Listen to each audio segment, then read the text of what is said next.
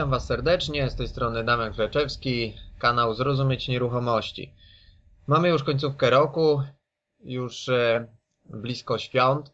E, chciałem jeszcze Wam e, tutaj ciekawego gościa zaprezentować, tak żebyście jeszcze mogli pewne sobie rzeczy no, uzupełnić, jeżeli chodzi o wiedzę, poszerzyć zakres doświadczeń o kogoś innego. Te, ta osoba na pewno tutaj wzbogaci no, tą tematykę, która jest najbardziej gorąca, jeżeli chodzi o szukanie ofert na rynku nieruchomości. E, ale zanim e, przejdę do wywiadu z gościem, chciałem Was poinformować e, po mojej takiej dłuższej absencji w wyniku takich drobnych perypetii z moim zdrowiem. Już wróciłem do formy, także no już w pełni jestem w stanie no, przygotowywać kolejne audycje i, i bardziej aktywnie się tutaj angażować w prowadzenie ich. Y, więc y, jeżeli chodzi o taką podstawową informację, to jest to y, moja książka, której jestem współautorem. Książka ma nowy tytuł Poradnik inwestora rynku nieruchomości. I ten tytuł będzie obowiązywał już po zmianie pewnej koncepcji, która wespół z Kazimierzem Turalińskim i z Justyną Broniecką powstała. musieliśmy ją troszeczkę doszlifować Książka miała mieć premierę w tym roku. No niestety ze względu na różne zawirowania prawne, jakie mamy w polityce, co myślę widzicie sami, jakie są y, y, no takie wojny prawne wręcz y, i ustawy wprowadzane bardzo szybko, bardzo dynamicznie to wszystko się dzieje.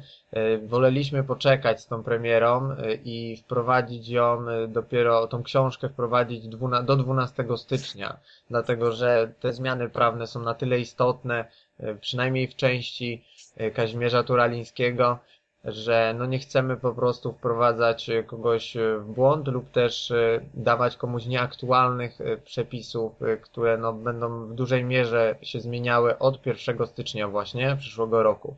Stąd też to przesunięcie tej premiery. Zachęcam Was do zakupu, zajrzenia na stronę www.360swn.pl i tam możecie sobie przeczytać o czym książka jest, i no, zakupić ją w przedsprzedaży z bonusami. E, to tyle w ramach takiego wstępu. E, ja już może przejdę do wywiadu z moim gościem, którym jest Marek Kloc. E, witam Cię serdecznie, Marku. Witam. Marku, jesteś pośrednikiem na rynku nieruchomości. Jakbyś powiedział troszeczkę swojej historii, żeby Cię słuchacze lepiej poznali? Y, czy inwestujesz też w mieszkania? Y, jak y, tutaj zaczynałeś? Jak stworzyłeś tą swoją firmę? Mm, odpowiadając na Twoje pierwsze pytanie, czy stwierdzenie, tak jak najbardziej, jestem pośrednikiem na rynku nieruchomości. Jeżeli chodzi o inwestycje, spotkałem się z nimi jeszcze zanim byłem pośrednikiem, tak naprawdę. Natomiast wtedy jakby nie rozumiałem w ogóle o co chodzi. Dopiero jak doświadczenie z biurem nieruchomości, obserwacja tego, w jaki sposób y, transakcje się odbywają, na czym to polega, dało mi takie światełko i informacje o tym, y, że kurczę, to jest taka branża, w której można, można fajnie zarabiać, można zarabiać tyle, ile się chce, a nie tyle, ile y, ludzie ci proponują za twoją pracę. To mi się spodobało wtedy. Mm, wyglądało to w ten sposób, że wyglądało to w ten sposób, że kolega tak naprawdę zadzwonił do mnie pewne, pewnego wieczoru i powiedział: Słuchaj, jest takie szkolenie o inwestowaniu w nieruchomości w, w Warszawie, musisz na nim być. E, ja nie, jakby nie bardzo, nie bardzo wiedziałem, co to za szkolenie, co tam będzie się działo i, i jakie korzyści z niego będą płynęły. Natomiast postanowiłem, e, postanowiłem na nie pojechać. W momencie, kiedy byłem na tym szkoleniu, poznałem ludzi i dowiedziałem się, na czym polega tak naprawdę inwestowanie w nieruchomości. Dowiedziałem się też, że nie trzeba być, e, nie trzeba mieć wartości nieruchomości w kieszeni, e, równowartości jakiejś nieruchomości, żeby na niej zarobić, tak? I że nie trzeba kupować też nieruchomości e, poniżej ceny rynkowej, żeby na niej zarobić. To dało mi do myślenia. Po, po powrocie ze szkolenia zacząłem szukać okazji inwestycyjnych. E, wyszukiwałem w różny sposób, rozmawiałem z różnymi ludźmi i szukałem takiej, e, takiej nieruchomości, którą chciałbym kupić, którą mógłbym kupić. Mniej więcej po trzech miesiącach od tego, jak zacząłem szukać. Oczywiście wtedy pracowałem równolegle w biurze nieruchomości, byłem zwykłym agentem, e, ale już myślałem o, o tym, żeby jakieś, znaleźć jakąś nieruchomość i, i zacząć inwestować. Powiem szczerze, wtedy nie miałem pieniędzy jeszcze i takich, które pozwoliłyby mi przeprowadzić taką transakcję. Myślałem, na razie znajdę nieruchomość, potem pomyślę nad dźwignią finansową, czyli albo wydam tyle pieniędzy, ile mam i tą transakcję zrobię tymi pieniędzmi, które mam, albo znajdę inwestora, który, y, który zainwestuje w tą nieruchomość, ja poprowadzę transakcję i na jakimś procencie, na jakiejś marży po prostu zrealizuję tą transakcję. Zależało mi na tym, żeby generalnie zrobić jakiegoś flipa, tak zwanego, takiego deala, który da mi też skrzydeł i pokaże, że się da. E, no i tak jak mówię, nie, nie, musiałem długo czekać, za moment się okazało, że, że taka nieruchomość sama do mnie przyszła i pojawił się klient, który mówi, ok, chcę szybko sprzedać nieruchomość, e, zależy mi na tym, że, bo, bo chcę wyjechać, e, zszedł mocno z ceny, cena się zrobiła tak naprawdę już poniżej rynkowej i to wyglądało też w ten sposób, że ja mu zaproponowałem część kwoty, część pieniędzy, on to, te pieniądze wziął, pozwolił mi na zrobienie remontu, Y, i zapłacenie mu w późniejszym terminie, czyli odsunęliśmy termin zapłaty końcowej na później. W związku z tym ja zainwestowałem tylko odrobinę pieniędzy tak naprawdę z karty kredytowej, żeby dać mu te pieniądze na początek, żeby mógł sobie wyjechać. Wyjechał i czekał na pieniądze. A ja w międzyczasie ogłosiłem, mm, ogłosiłem ofertę na rynku i za chwilę pojawił się klient, który kupił od razu tą nieruchomość bez, bez remontu nawet. Także nawet jedyną rzeczą, którą zrobiłem, to wyniosłem starą wersalkę z tego mieszkania e, i w ten sposób, w ten sposób zrealizowałem pierwszą transakcję. No i mogę się pochwalić tym, że ta pierwsza transakcja dała mi 560 procent zarobku takiego wskaźnika ROE, tak? czyli wartości zainwestowanych pieniędzy do tego, ile uzyskałem przychodu z transakcji tak, tak to się zaczęło. No to bardzo dobry wynik. Y, przede wszystkim kreatywne podejście tutaj do, do tej pierwszej transakcji. No, pokazało też pewnie Ci potencjał, jaki tkwi w tej branży.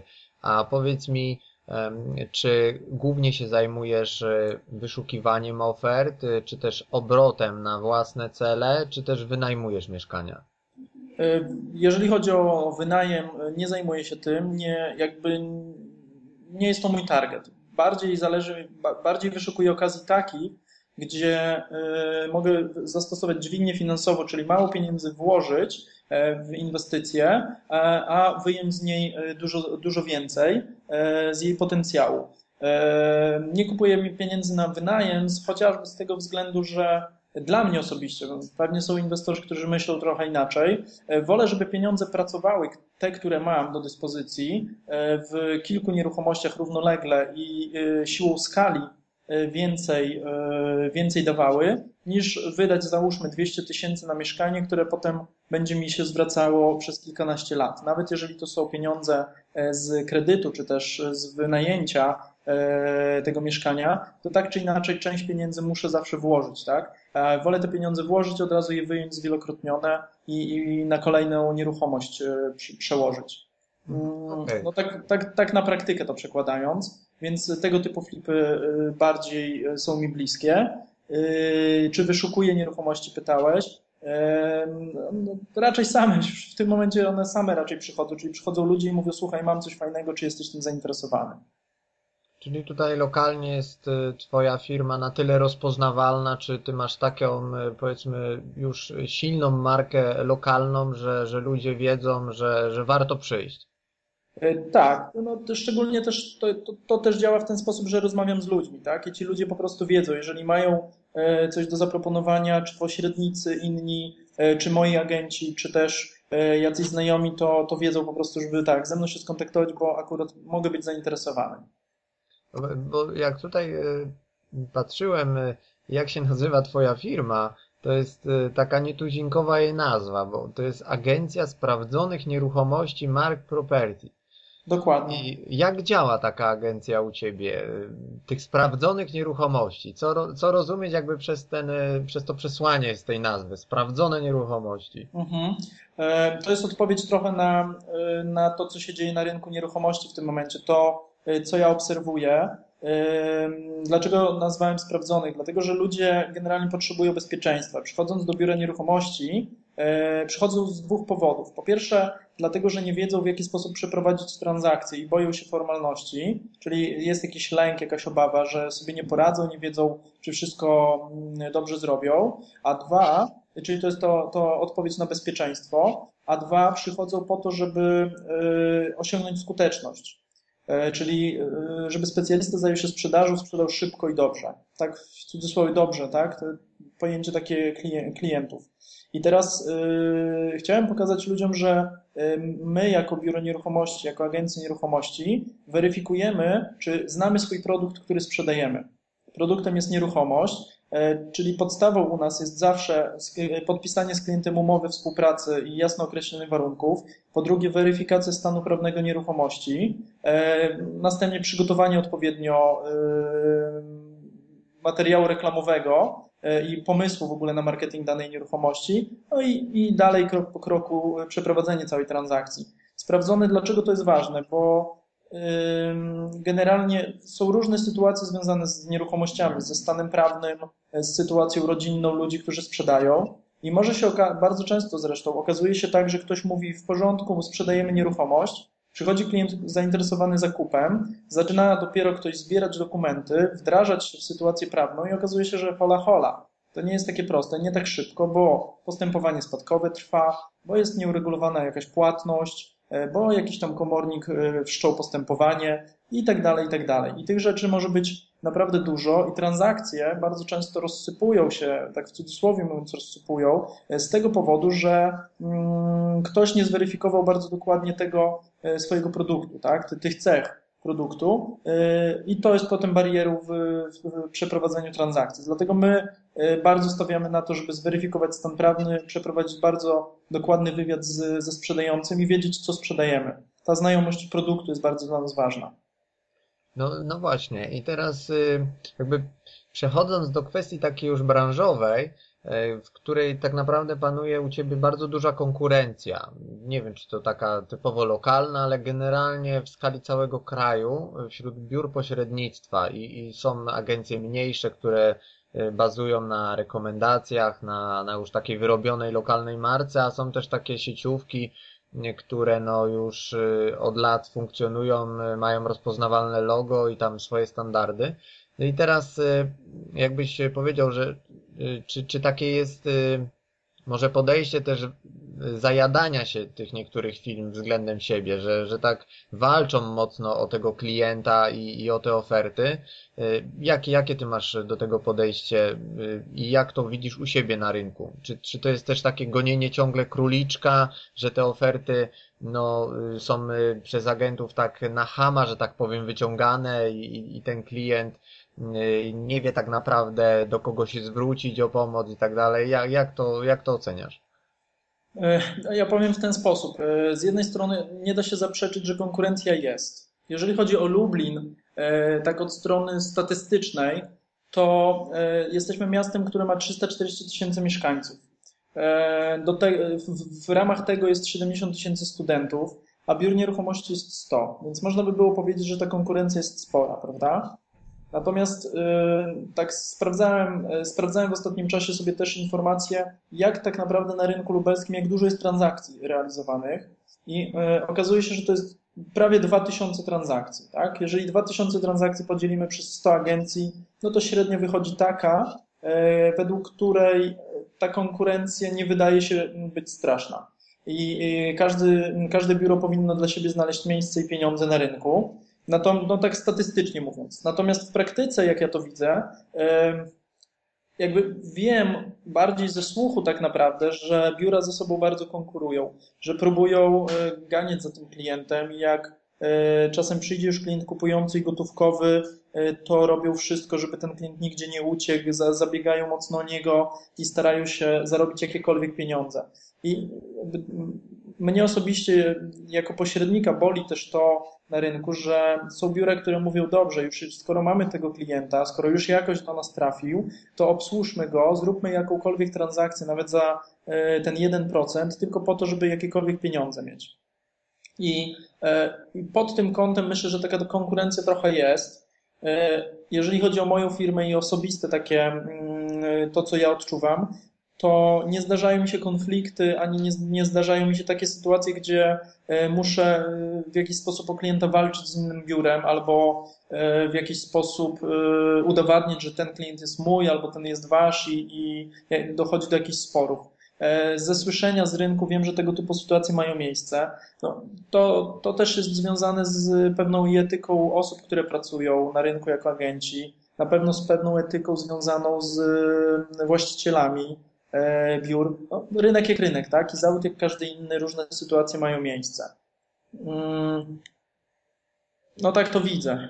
Mhm, Okej. Okay. E, Marku, jeszcze zanim przejdziemy dalej, e, chciałem Cię zapytać, bo mi się tak przypomniało, czy w jakiś sposób zauważyłeś różnicę po tej deregulacji, która nastąpiła, gdzie pośrednik już dzisiaj nie musi mieć licencji, i no, czy jakoś to też wpłynęło na przepływ klientów y, na rynku u Ciebie, czy tak y, w miastach, w których y, mogłeś być, czy też miałeś jakieś doświadczenia?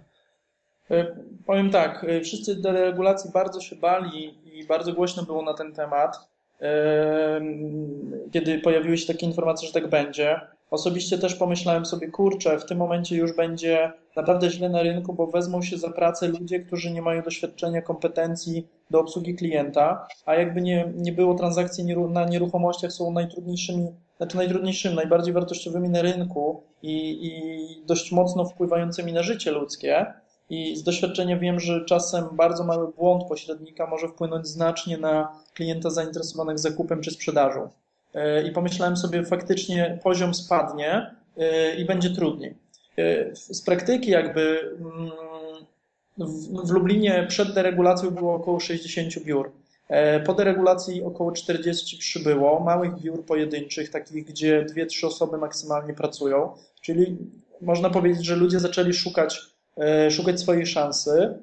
Przedsiębiorcy, którzy myśleli, że to jest łatwy łatwy zawód zaczęli otwierać takie biura. E, natomiast rynek bardzo szybko zweryfikował, kto jest specjalistą i komu warto ufać. I e, sytuacja nawet z ostatnich dni e, i tygodni jest taka, że dzwonią do mnie mm, ludzie, którzy pozakładali takie biura i mówią: e, Słuchaj, Marek, e, no nie dajemy rady na rynku, e, może jesteś zainteresowany naszym biurem. Tak? Czyli jakby deregulacja pozwoliła, dała furtkę na otworzenie danego biznesu, ale nie dała kompetencji, wiedzy, umiejętności e, na to, żeby biznes e, przetrwał. Tak to wygląda. Tak, no i właśnie też e, z takich moich obserwacji pokazuje ta deregulacja właśnie takie troszeczkę sito jakościowe na rynku, że też no, ludzie, którzy chcieli kupować mieszkania, Mm, za pośrednictwem agentów takich y, powiedzmy amatorów bardzo szybko się też orientowali, że no, no ci ludzie mogą ich oszukać, nie mają y, właśnie kompetencji. No i ci ludzie dalej jakby nie mogli się rozwinąć, bo też nie mieli wystarczającej ilości transakcji i tym samym y, zarobku na nich, żeby prowadzić i rozwijać swoje biura. No i myślę, że tu bardziej się wzmocniły te marki, które są już dłużej na rynku, które są bardziej rozpoznawalne i, i dzięki temu no tak naprawdę mm, dalej jesteś, y, że tak powiem, na, na przodzie stawki.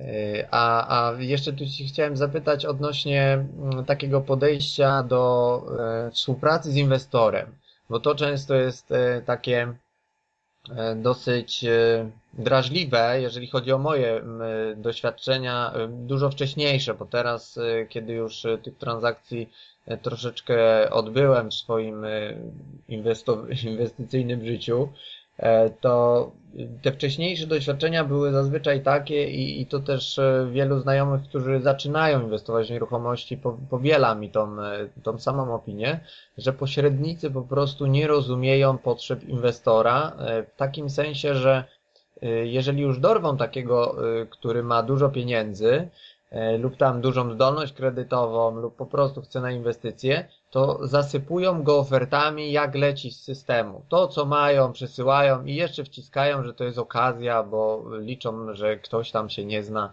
czy nie potrafi sobie przekalkulować tego, a nuż się uda. I, I nie ma takiego podejścia, że faktycznie mamy dwie, trzy okazje tam na tydzień czy na miesiąc i, i mam komu je dać, bo wiem, że y, ten inwestor y, no, jest wartościowym kontaktem i, i od razu kupi. Nie muszę tego już jakoś tam promować na rynku. No i, i jakby ci pośrednicy y, z takiego, no myślę, że nawet z dużej puli, no nie rozumieją do końca takich potrzeb inwestora. A jak, jak to jest u Ciebie? Jakie Ty masz doświadczenia właśnie z inwestorami? Jak, jak podchodzisz do takiego tematu? Ja mam, mam dwa doświadczenia na dwóch polach. To znaczy, e, pierwsze to jest takie, gdzie jestem w roli pośrednika i mam przed sobą inwestorów i mam im zaproponować jakąś ofertę, a druga, drugie moje doświadczenie to jest takie, kiedy ja jestem inwestorem i ja mówię ludziom, czego ja szukam, i oni właśnie, tak jak powiedziałeś, zasypują mnie ofertami i mówią, że to jest super.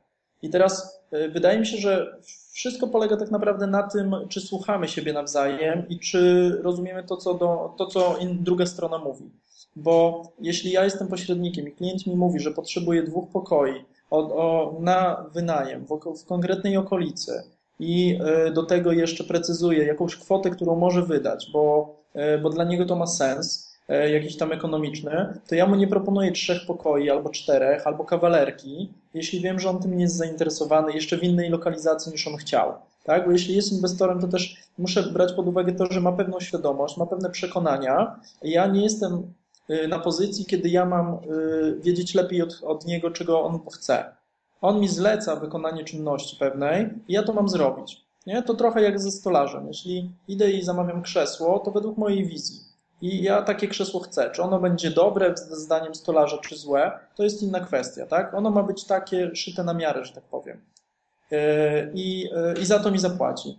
Więc e, muszę jakby dostosować się do klienta. Natomiast drugie, druga, druga sytuacja jest taka, gdzie ja jestem świadomy, czym jest inwestycja i, i mając tą świadomość inwestorską, mi jest łatwiej doradzić klientowi i powiedzieć, słuchaj inwestorze, e, ja jako pośrednik mówię Ci, że ta inwestycja jest ta, ma takie, takie zalety, albo na przykład rozumiem, że nie, nie robiłeś tego typu e, transakcji, albo nie, nie masz w swoim koszyku takiej inwestycji, więc ja Ci wytłumaczę, jak to działa i Ty zdecyduj, tak? Nie robię też niczego na siłę i nie zależy mi na tym, żeby po prostu komuś coś sprzedać, tylko żeby ten klient był zadowolony z tego, co osiągnie.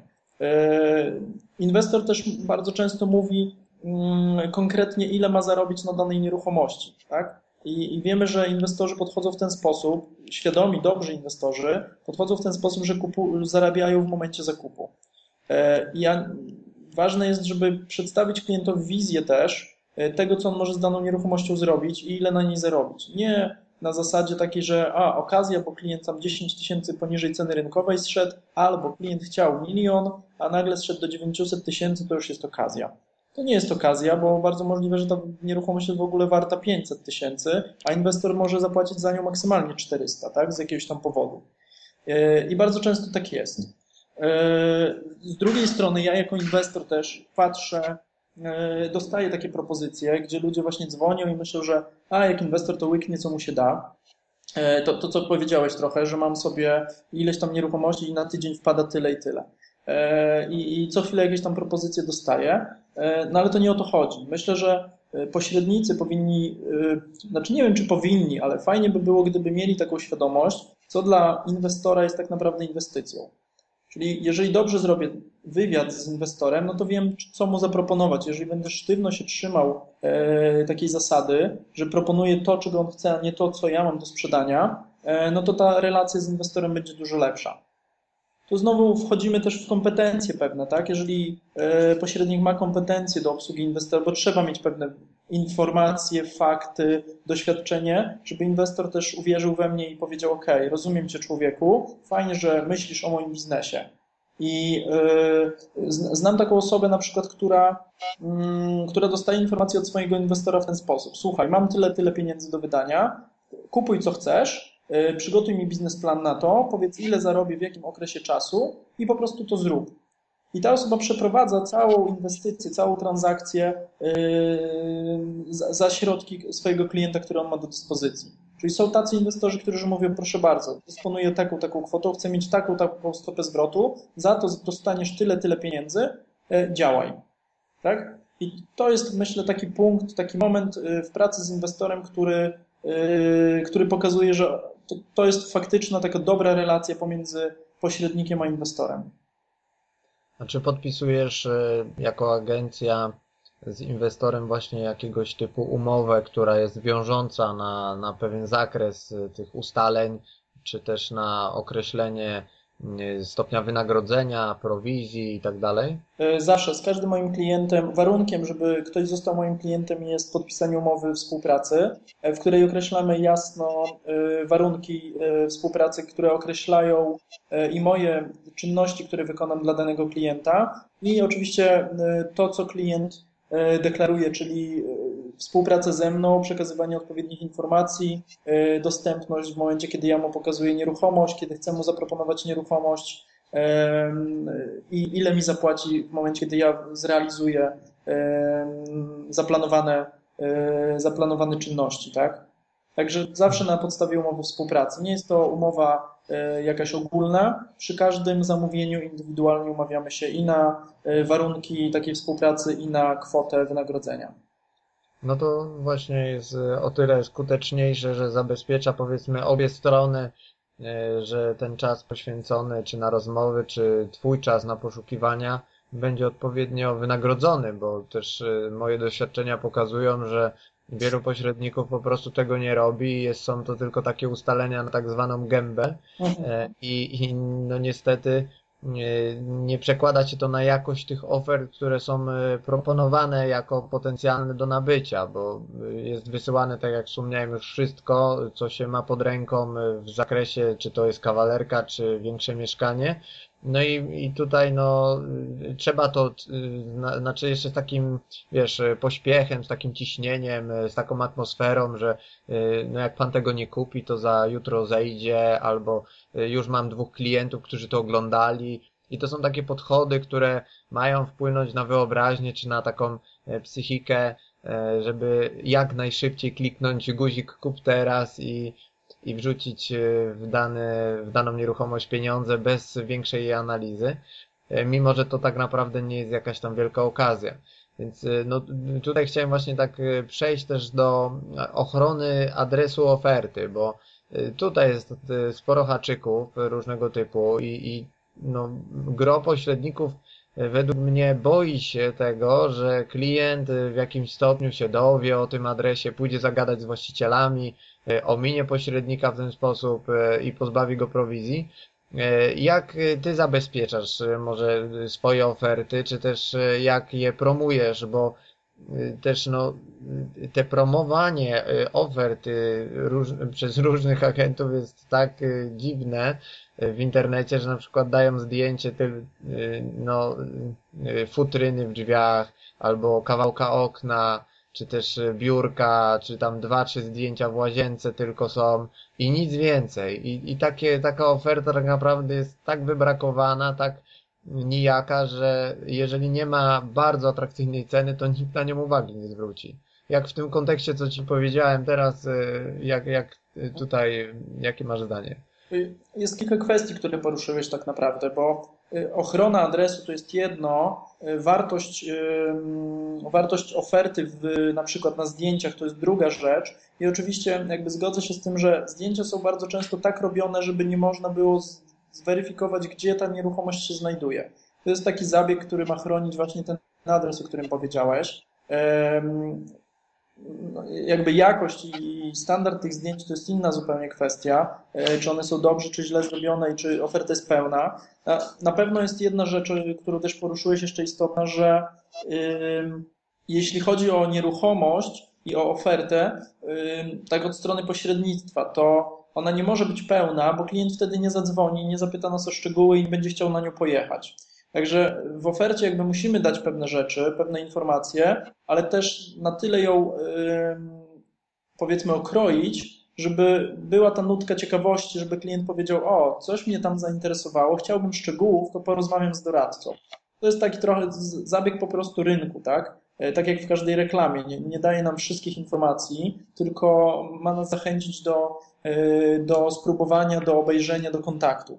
Więc e, to jakby inna zasada troszeczkę, inna rzecz nam się tu wkrada. Natomiast tak, jeżeli wracając do głównego wątku odnośnie pilnowania adresu i tego, czy klient nas oszuka, czy też nie oszuka, to myślę, że tu są dwie kwestie też znowu. Jedna to jest to, czy my wierzymy w to, że klient przychodzi do nas i chce nas oszukać, i, i jakie grono y, tych klientów jest faktycznie, która powiedzmy wyłudza od nas adresy i, i dogaduje się sama.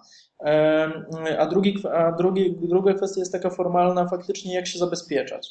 I, I, powiem szczerze, że rozmawiam w całej Polsce z ludźmi na ten temat i są różne praktyki. Jedni mówią, OK, jakby kierujemy się tylko dobrem klienta zainteresowanego sprzedażą, więc wszystkich zainteresowanych po prostu prowadzamy na daną nieruchomość, pokazujemy im E, nieruchomość, jak się zdecydują, to kupią i nie bierzemy od nich wynagrodzenia. A jak nie bierzemy wynagrodzenia, to po co nam umowa, po co nam podpisywanie adresu i, i działają w ten sposób. E, druga znowu e, taka praktyka rynkowa jest taka, że podpisujemy z każdym umowę.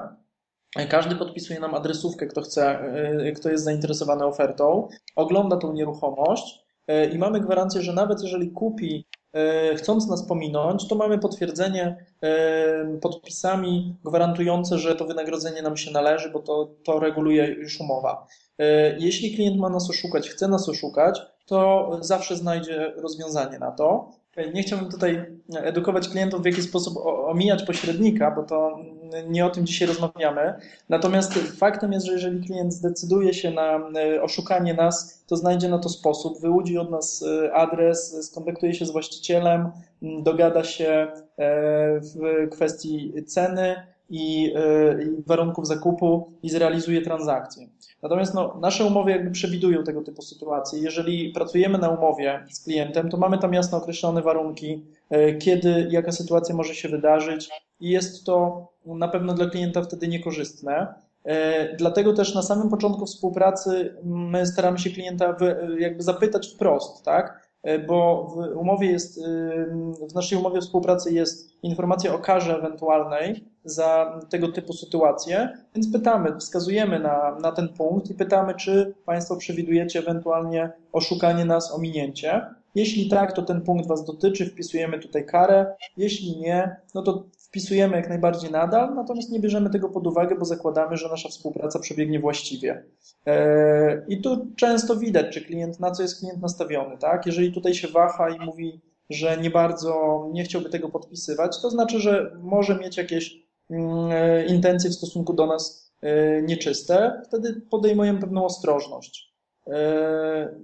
Rzadko to się powiem szczerze zdarza. Ja też wierzę w coś takiego, że jeśli my jesteśmy uczciwi i, i postępujemy właściwie z, z, klientami czy też z ludźmi, to te, to samo do nas wraca, a nawet jeśli się zdarzy taka sytuacja, to jest to incydentalna, a nie jakimś tam warunkiem, bo mamy grono klientów, którzy są uczciwi, płacą nam z czystym sumieniem, e, znaczy naszym czystym sumieniem, płacą nam chętnie, i e, ja powiem szczerze, w swojej historii mam tylko jedną windykację za sobą. Klienta, który, e, który nas oszukał, nie, nie zapłacił nam. To jest jedna, tak? Na, na wiele, wiele transakcji.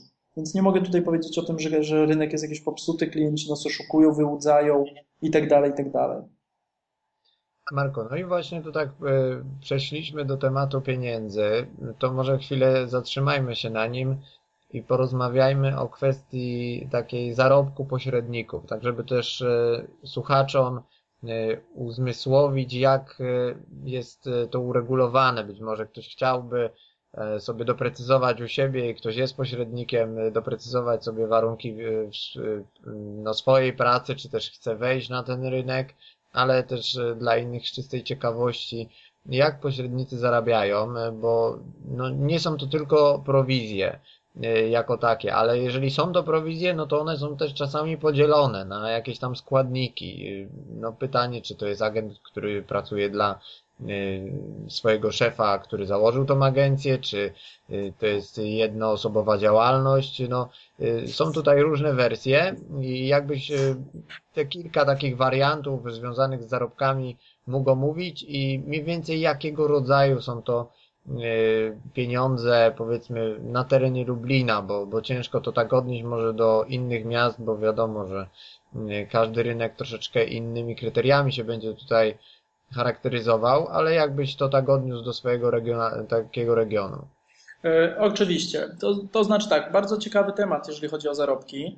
E, faktycznie tutaj jest podział dość duży e, i ta skala jest dość szeroka, jeżeli chodzi o sposoby, rodzaje i działalności i wynagrodzenia. Najczęściej, jeżeli chodzi o biura nieruchomości, że biuro nieruchomości żyje z tego, co, co jakby zarobi od klienta, od faktur, które wystawi. W związku z tym biura dość mocno bronią się przed tym, żeby zatrudniać ludzi na etat. E, czyli etat, y, czyli stałą pensję z, ze wszystkimi świadczeniami e, i tak tak. Dlaczego, z, z czym to jest związane? Z tym, że nigdy nie wiemy, jak agent będzie pracował i na ile, powiedzmy, będzie wydajny. Tak? Wydajny w sensie takim, ile przyniesie zysków dla firmy.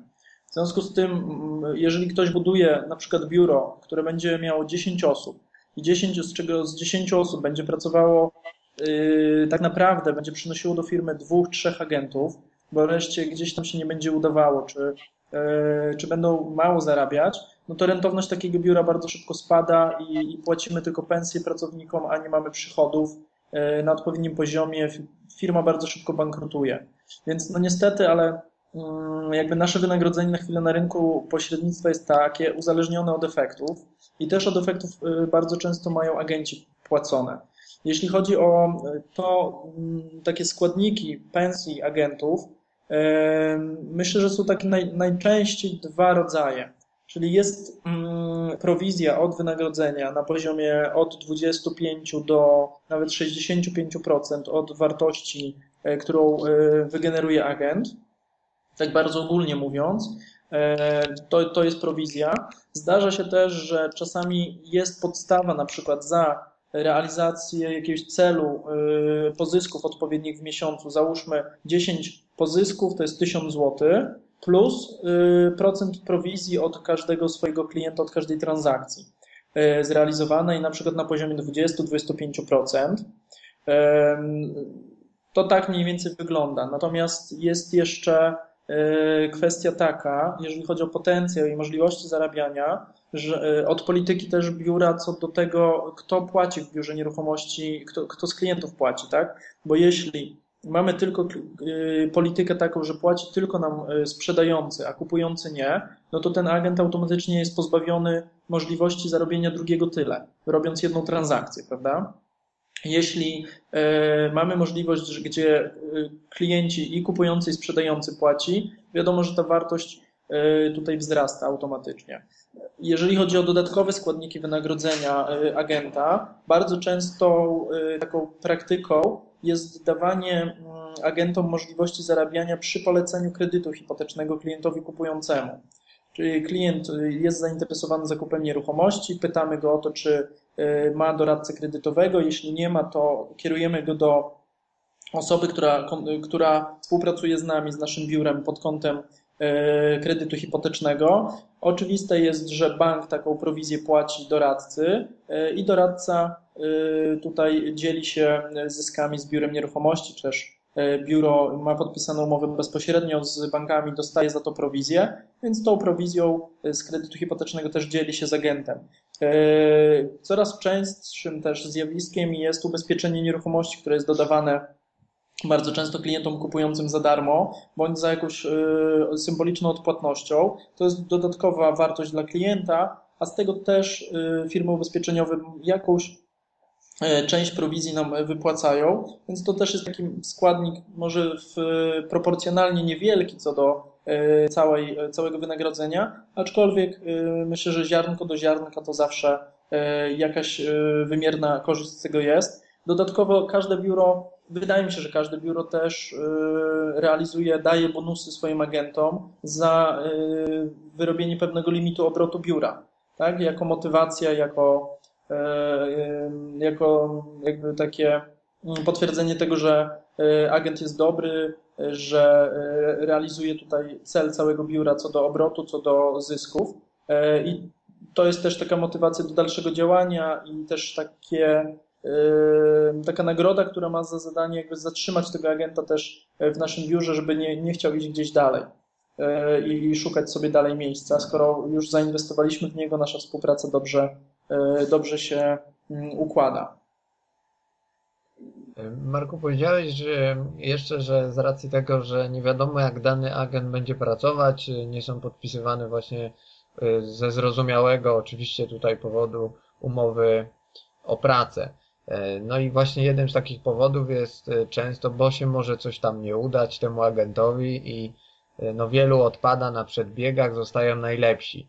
E, no i właśnie ci najlepsi pozyskują oferty, mają, y, dopinają te transakcje, dochodzi do aktu y, i, i finalnie do y, zrealizowania tej umowy też tego pośrednictwa.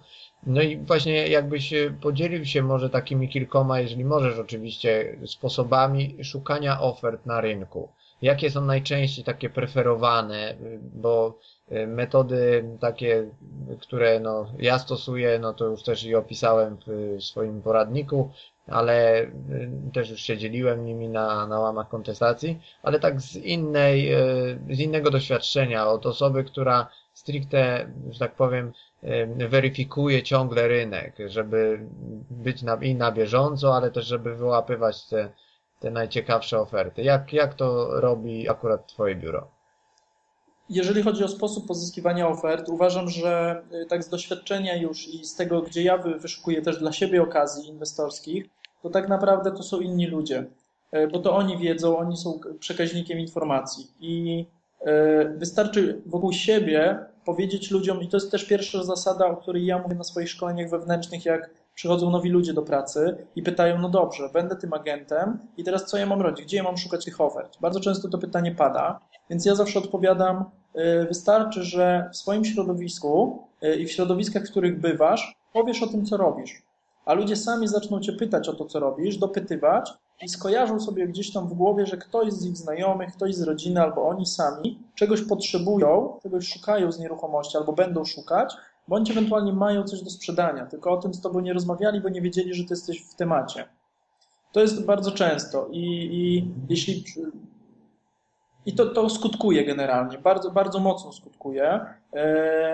Więc moja, moja sugestia jest taka, żeby po prostu rozmawiać z ludźmi i może nie tyle chwalić się, co robię, ale po prostu mówić ludziom. Teraz pokazywanie ludziom, jak ja, co ja robię, można tutaj w różny sposób, tak? bo mamy dzisiaj e, bardzo dużo spotkań organizowanych mm, takich networkingowych, e, które pozwalają nam na wymianę wizytówek, na wymianę informacji, kim jesteśmy, co robimy. E, bardzo dużo szkoleń jest otwartych, bezpłatnych bądź płatnych bardzo symbolicznie, które budują e, nasze kompetencje jako handlowców, jako, jako doradców. Modny jest bardzo coaching i tam są ludzie otwarci, którzy chcą coś robić i bardzo łatwo nawiązać fajne kontakty, też chociażby polecenia nas samych, tak, dalej ludziom. Więc ta siatka bardzo szybko się rozwija i to, to bardzo dobrze działa. Drugą rzeczą, którą można zrobić, to są dzisiaj e, siła mediów społecznościowych. E, bardzo dużo jest dziś aplikacji czy portali, tak, na których możemy zaistnieć, pokazać krótką informacją e, w tym momencie, że nawiązałem współpracę, czy pracuję dla biura nieruchomości, jestem agentem, e, zajmuję się nieruchomościami i za, za moment ta informacja zwrotna wraca. No ja powiem szczerze, dzięki portalom społecznościowym, tym, że ludzie wiedzą, co robię, mam klientów, którzy na przykład z podstawówki jeszcze się znamy, albo z liceum, albo z zagranicą siedzą i nie są na rynku lokalnym, ale wiedzą, że na Facebooku czy, czy gdzieś indziej i udostępniam informacje o tym, co robię, i oni piszą do mnie, dzwonią i mówią: Słuchaj, potrzebuję tego, tego, tego. Albo myślę o tym, o tym, tak? I to, to, to jest cała siła. Bardziej tradycyjnymi takimi rzeczami to jest też moim zdaniem rozglądanie się dookoła siebie, czyli patrzenie na swoje środowisko i na to, co się dzieje wokół mnie, wokół miejsca, w którym mieszkam, uczę się, y, gdzieś przebywam, Y, czy, czy jeżdżę do teściów, czy, czy do znajomych, bo bardzo dużo informacji jest na rynku, na które nie zwracamy uwagi, jeśli nie jesteśmy w temacie. Y, dopiero w momencie, kiedy zaczynamy się interesować tematem, to wokół nas jest mnóstwo informacji. Wystarczy chodzić po mieście, patrzeć po oknach, patrzeć po kartkach po, po tablicach ogłoszeniowych i te oferty po prostu tam są, wystarczy wziąć telefon, zadzwonić, porozmawiać jak człowiek z człowiekiem, spotkać się i, i, i pozyskać taką ofertę, no i sprzedać, tak? A potem to już rekomendacje tak naprawdę robią swoje. Chciałem jeszcze z Tobą pogadać o takich jeszcze dwóch, trzech kwestiach, e, zanim będziemy kończyć. E, pierwszą jeszcze jest e, ochrona transakcji. I tutaj pod kątem tego, jeżeli klient korzysta z Twoich usług jako agenta pośrednictwa w nieruchomości przy danej, przy sfinalizowaniu danej oferty, to jako, jakiego rodzaju on ma bezpieczeństwo? Jakie tutaj są składniki tego bezpieczeństwa, jakbyś mógł powiedzieć? Bo czasami się to kojarzy tylko ze skasowaniem prowizji, z zadaniem adresu. I tak wielu myśli, że no, agent jakby tylko poprzez to, że ma ciekawą ofertę, daje adres i spotykając się już u notariusza czeka z wyciągniętą ręką, aż dasz mu jego garze. I na ile y, to OC, które y, agencja czy też y, pojedynczy agent posiada tej odpowiedzialności cywilnej za ewentualny błąd przy transakcji, chroni całą transakcję, chroni klienta. Jakbyś tutaj mógł troszeczkę więcej powiedzieć. Mhm, jak najbardziej. To znaczy, muszę powrócić w tym momencie w odpowiedzi do tego, co, o czym rozmawialiśmy na początku, czyli sprawdzonych nieruchomości. E, to sformułowanie. Dlaczego? Dlatego, że tak naprawdę ubezpieczenie, hmm, znaczy uważam, że tak, ubezpieczenie agencja, agenta czy agencji nieruchomości jest bardzo potrzebne do tego, żeby ochronić e, całą wartość, e, całą wartość transakcji, która się odbywa. Natomiast minimalizuje się zapotrzebowanie na to ubezpieczenie w chwili, kiedy agent ma sprawdzoną nieruchomość, wie co sprzedaje i zna sytuację obu stron tak? Czyli zrobił dobry wywiad y, i jest przekonany o tym, co się zadzieje i może przewidzieć powiedzmy w 99% y, obrót całej sytuacji. I y, jeżeli chodzi o sytuacje, które mogą spowodować to, że z tego ubezpieczenia będzie trzeba skorzystać, no jest ich ogrom i, i myślę, że nie mamy na to czasu, żeby je wszystkie wymienić. Generalnie główną zaletą ubezpieczenia agencji nieruchomości jest to, że jeżeli powinie się noga Y, agentowi i nie dopilnuje formalności jakichś związanych z transakcją, e, źle zweryfikowany będzie stan prawny, e, agent tego nie zauważy, strony zakupu, nie, e, stron transakcji nie zauważą, notariusz też może pewne rzeczy przeoczyć, to hipotetycznie nawet taka sytuacja, kiedy nieruchomość jest niewydana z jakiegoś powodu, albo zostanie zabezpieczona przez sąd, przez prokuratora i, i mm, to jest szkoda dla klienta, bo na przykład wydał pieniądze, a nie ma nieruchomości i y, pieniądze zostały na przykład zabezpieczone przez prokuratora do wyjaśnienia sprawy i teraz co dalej? Nie mam pieniędzy, nie mam mieszkania. Tak? E, osoba, która ma, miała sprzedawać, nie może sprzedać, bo też podlega zabezpieczeniu, ograniczeniu w tym momencie ta sprzedaż. E, więc klient, który został poszkodowany przez nasze e, niekompetencje, niesprawdzenie wszystkiego, e, z tego ubezpieczenia może wystąpić o zwrot, o zwrot poniesionych kosztów, o, czyli tej wartości. I to jest bardzo ważne, że, że te pieniądze są do odzyskania. Natomiast ważna jest jedna bardzo, ważna, bardzo jedna rzecz, mianowicie bardzo często jest tak, że mm, pośrednicy ubezpieczają, y, ubezpieczają swoje działania tylko i wyłącznie na najniższą kwotę ubezpieczenia, to jest 25 tysięcy euro plus minus 100 tysięcy. Czyli jeżeli nasz klient wydarzy się coś y, przy transakcji za 200 tysięcy, to nasz ubezpieczyciel y, może do 100 tysięcy tylko wypłacić odszkodowania. I ważne jest to, żeby pośrednicy albo klient, który za, zaczyna współpracę z biurem nieruchomości, zwrócił uwagę na to po pierwsze, czy ubezpieczenie jest aktywne, a po drugie, na jaką kwotę opiewa. Bo y, przy nieruchomościach za milion złotych powinno być, y, powinno być na minimum milion złotych takie ubezpieczenie wykupione. Y, nawet jeżeli pośrednik ma na najniższą wartość to ubezpieczenie, na najniższą wartość to ubezpieczenie wykupione na te 25 tysięcy, to przed transakcją, którą e, chce dokonać na wyższą kwotę, może je w każdej chwili podnieść.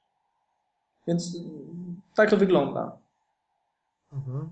No to jest bardzo ważne, bo też e, myślę, że tutaj sporo osób może sobie nie zdawać sprawy, że jest to na pewno dodatkowy walor tego, że przy współpracy z pośrednikiem jest taka dodatkowa ochrona, ale z drugiej strony, no tą ochronę trzeba samemu też zweryfikować, bo pośrednik nie pokazuje od razu przy podpisaniu umowy, słuchaj, to jest moja polisa OC, tyle i tyle wynosi, bo no tak jak mówisz, zdają sobie sprawę, że mając y, do 100 tysięcy złotych polisę, no i tak ona nie pokrywa często transakcji, a za 100 tysięcy złotych to w wielu miastach jesteśmy w stanie kupić raptem kawalerkę, a, a no te transakcje są wielokrotnie Bardzo wyższe. często zdarza się, że w umowach pośrednik oświadcza, że posiada ubezpieczenie, bo ubezpieczenie każdego biura nieruchomości jest nakazane, nakazane jakby jest zastrzeżone w ustawie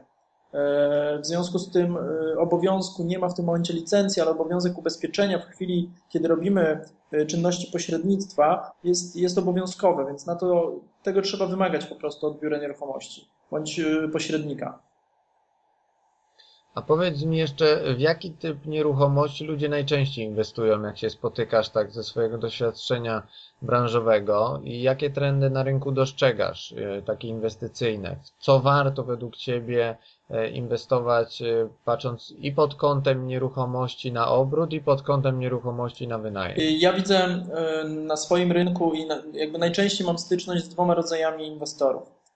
Pierwszy rodzaj to są ludzie, którzy szukają nieruchomości, bardzo często mieszkań pod wynajem, z racji tego, że jesteśmy miastem studenckim, to szukają pod studentów, czyli żeby zapewnić jak najszybszy, jak najszybciej znaleźć najemcę, jak najłatwiej E, było ewentualnie z tego e, najemcy zrezygnować i żeby było ciągłe obłożenie. Tak? To, jest, to jest taka e, i jak najmniej problemów, co, co, co różnie, różnie bywa. Natomiast na co stawiają? Na pewno stawiają na, kierują się taką zasadą, żeby lokalizacja była jak najlepsza, jak najbliżej uczelni, żeby metraż był jak najmniejszy, żeby była cena zakupowa najniższa możliwa, E, i dało się z tego zrobić najwyższy czynsz, tak? Czyli żeby stopa zwrotu była jak najwyższa e, przy tych parametrach, e, bądź ewentualnie, żeby dało się na przykład najwięcej, jak najwięcej pokoi zrobić, albo jak najwięcej wstawić łóżek, tak? Bo każdy student zapłaci po kilkaset złotych i, i wtedy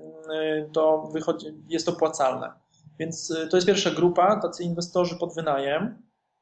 Druga grupa, z którymi ja mam do czynienia, to są ludzie, którzy szukają dużych inwestycji E, dużych gruntów, e, powierzchni ewentualnie biurowych, usługowych, budynków, które bardzo łatwo da się skomercjalizować bądź wynająć pod instytucje, pod duże firmy, e, podpisać umowę na przykład na 10 lat i potem sprzedać to całą, cały biznes jako no właśnie jako taki gotowy biznes z zabezpieczeniem na 10 lat i, i tutaj jest taka dość wysoka stopa zwrotu. Mówię tutaj o takich inwestorach, którzy albo szukają gruntu pod mieszkaniówkę, albo pod, pod takie biurowce, bądź ewentualnie handlowe y, powierzchnie.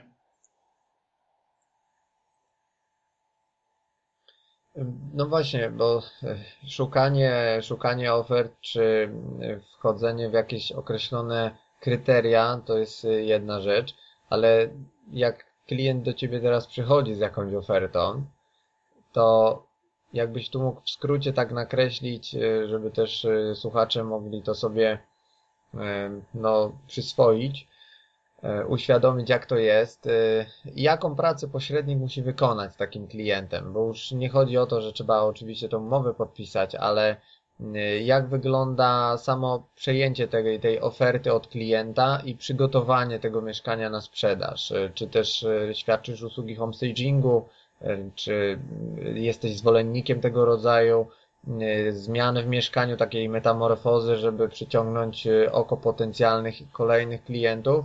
Jak to jest w Twojej e, firmie? Po, po, powiem Ci w ten sposób. E, usługa homestagingu e, interesuje się już dość, dość długo, obserwuję, co się dzieje na rynku. Myślałem nawet o wprowadzeniu tego i, i program pilotażowy miał miejsce. Natomiast moje obserwacje są takie, że świadomość ludzi w tym momencie w tym temacie jest jeszcze dość niska, naszych klientów, i oni raczej zatrudniając nas, starają się przekonać nas do tego, żeby sprzedać nieruchomość w takim stanie, w jakim jest I my jesteśmy specjalistami, więc mamy za zadanie to zrobić. Bardzo często jest tak, że ci ludzie nie chcą inwestować po prostu żadnych pieniędzy w, w jakieś poprawienie standardu nieruchomości. To, co udaje nam się zrobić bardzo często z klientem, to jest usunięcie takich drobnych, zbędnych przedmiotów, E, które generalnie źle wyglądają, jeżeli chodzi o prezentację nieruchomości, czy też na zdjęciach. E, staramy się zrobić jak najlepsze zdjęcia, jak najbardziej mm, pracować ze światłem, jak najmniej elementów, takich detali, które są zbędne. E, no i kilka jeszcze takich drobnostek, które na zdjęciach nie powinny mieć miejsca. Tyle, tyle robimy na pewno. Jeżeli chodzi o to też zależy od nieruchomości. Tak jak ja powiedziałem, są nieruchomości, w których w ogóle nie robię remontu nawet prywatnie i je sprzedaję dość szybko. Ostatnio spotkałem się z ludźmi, którzy też mówią, a kupuję do remontu, wstanie do remontu, ale nigdy jeszcze nie miałem okazji wyremontować, bo szybko sprzedaję i, i nie miałem tej okazji. Inni mówią, że y, tylko y, kupują, remontują i tylko po remoncie sprzedają. Także tutaj y, myślę, że co inwestor i co, y, co klient to też ma inne doświadczenia i i, i różnie może na ten temat powiedzieć. Ja y, najczęściej robię remont y, i, i po prostu sprzedaję już po remoncie.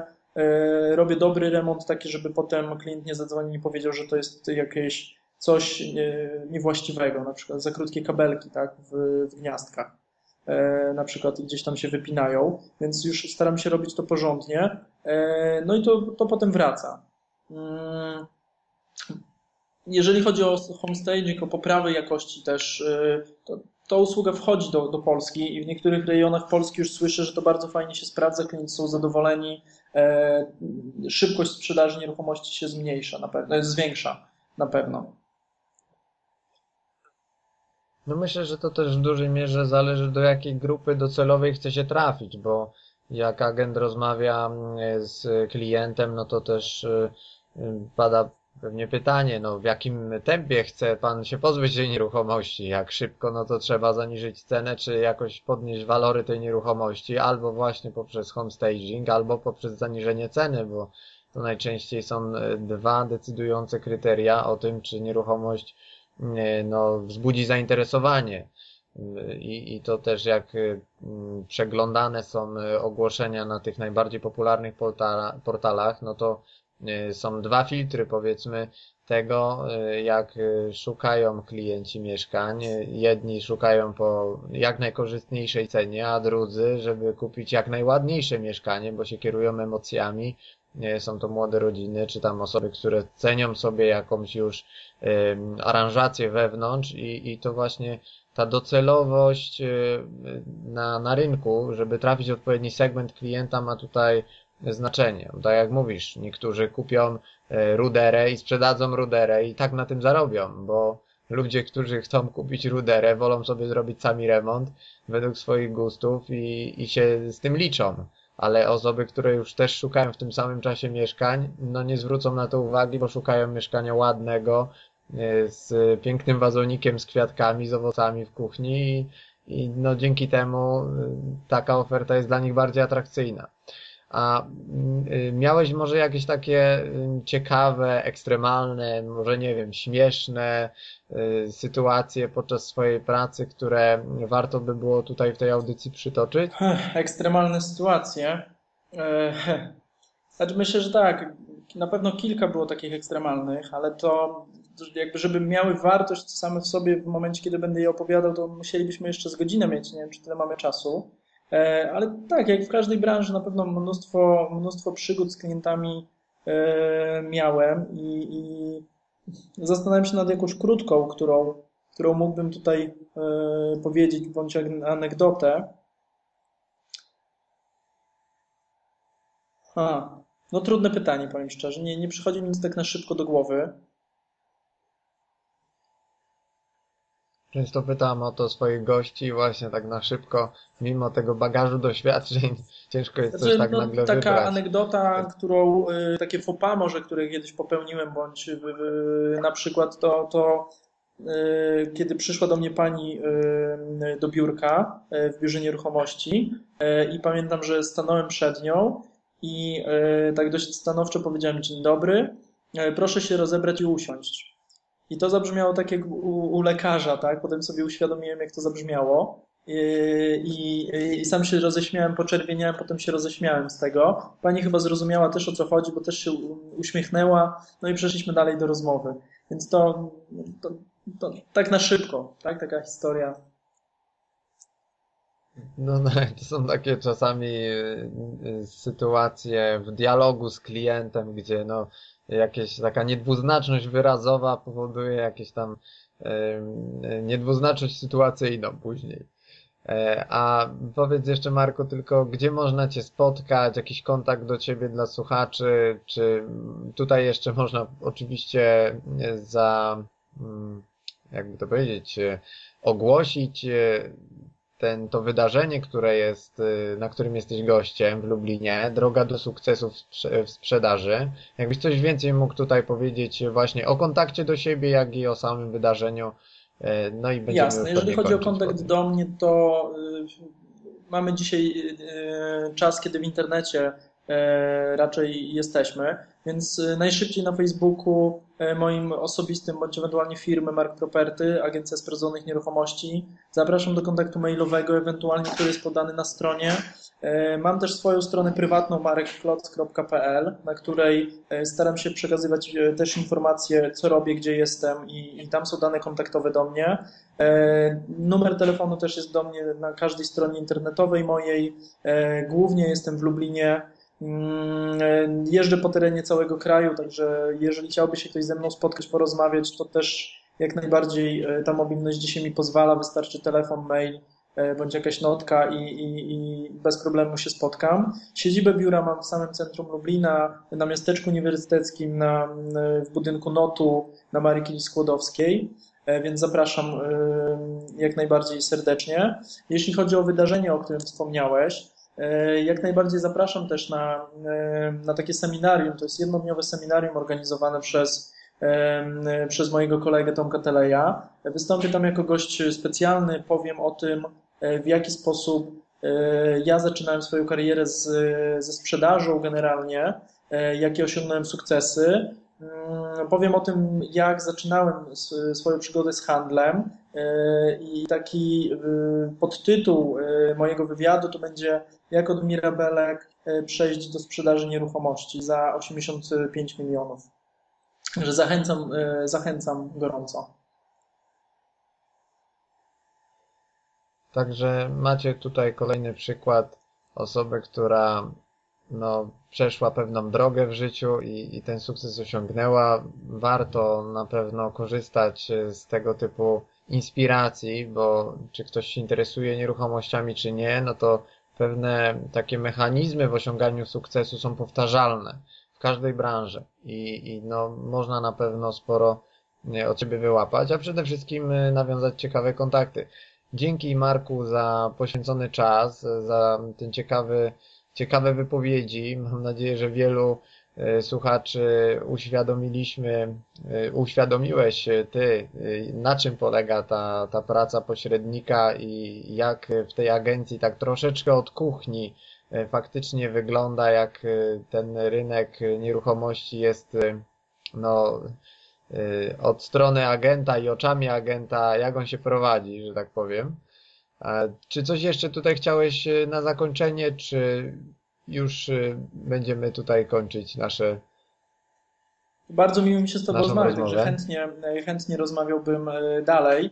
Mm, no, znaczy tak, generalnie zachęcam do, do kontaktu ze mną. Jeżeli powiedziałem coś ciekawego, czegoś nie dopowiedziałem i byłby ktoś zainteresowany rozmową, e, zapraszam serdecznie. E, jeśli ktoś myśli o tym, że chciałby zostać e, agentem, chciałby spróbować pracy w biurze nieruchomości, zachęcam. Miejsce u mnie w firmie zawsze jest dla osób, które chcą się rozwijać i, i chcą zarabiać pieniądze osiągać sukcesy. Jeśli ktoś myśli o tym, że chciałby otworzyć swoją placówkę, jest przedsiębiorcą, ma pomysł w jakimś mieście, czy, czy w Lublinie, w jakimś mieście w Polsce, czy w Lublinie e, o, otworzeniu biura nieruchomości, też mam pewną propozycję już w tym momencie przygotowaną dla takich osób. Chętnie się spotkam, chętnie porozmawiam na ten temat. Także zapraszam, trzymam też kciuki za Wasze sukcesy. No, dziękujemy Ci. Ja już w imieniu słuchaczy tak może powiem. Y, dodam jeszcze tyle, że y, Marka możecie tutaj pytać o różne rzeczy pod naszą audycją w komentarzach. Ja mu później jeszcze wytłumaczę, jak tam ma wejść na stronę i, i odpowiadać, żeby na bieżąco widział pytania, które się pojawią, więc zadawajcie je pod, bezpośrednio pod audycją, w komentarzach na kontestacji, i wtedy więcej osób będzie mogło sobie poczytać y, o to, co każdy tam ma jakieś, jakąś jeszcze kwestię może do Marka, y, wtedy on będzie odpowiadał i, i wszyscy sobie zobaczycie o co chodzi, żeby ten wywiad, ta audycja była bardziej urozmaicona. E, jeszcze tu chciałem Wam przypomnieć y, o tym, że mm, cały czas trwa przedsprzedaż mojej drugiej książki na stronie www 360swn.pl, z tym, że 360 wpisujemy cyframi, bo to jest e, ważne. I, i, i ta strona ma właśnie, ona jest utworzona stricte pod e, tą jedną, e, pod to jedno wydarzenie. Jak będą jakieś tutaj jeszcze zmiany, czy jakieś wasze pytania, czy cokolwiek, no to też przez kontestację, czy przez fanpage'a, czy na Facebooku, mailing, e, standardowo wiecie w jaki sposób e, do mnie się odezwać. E, ja już was zostawiam z, no, z tymi porządkami, czy z przygotowaniem jeszcze świątecznych potraw, czy też z ubijaniem karpia, jakkolwiek kto na jakimkolwiek etapie jest. Pamiętajcie o tym, że niedługo są święta, żeby już się nie pracować aż tyle, ale z drugiej strony dopinajcie też e, swoje plany tegoroczne, żeby zrealizować ich jak najwięcej. Kto ma jeszcze do dopięcia jakieś transakcje, e, też niech o tym pamięta, żeby niczego tam nie pominąć, a nowy rok e, no tutaj jeszcze pewnie przyniesie ciekawych wiele różnych rozwiązań i, i no wyzwań. Także Będę się jeszcze do Was odzywał. Postaram się jeszcze raz w tym roku, więc jeszcze się tak do, do końca nie żegnam. Nie życzę wszystkim jeszcze y, wszystkiego, bo na to jeszcze przyjdzie czas w osobnej audycji. Na razie tyle. Pozdrawiam Was serdecznie. Trzymajcie się.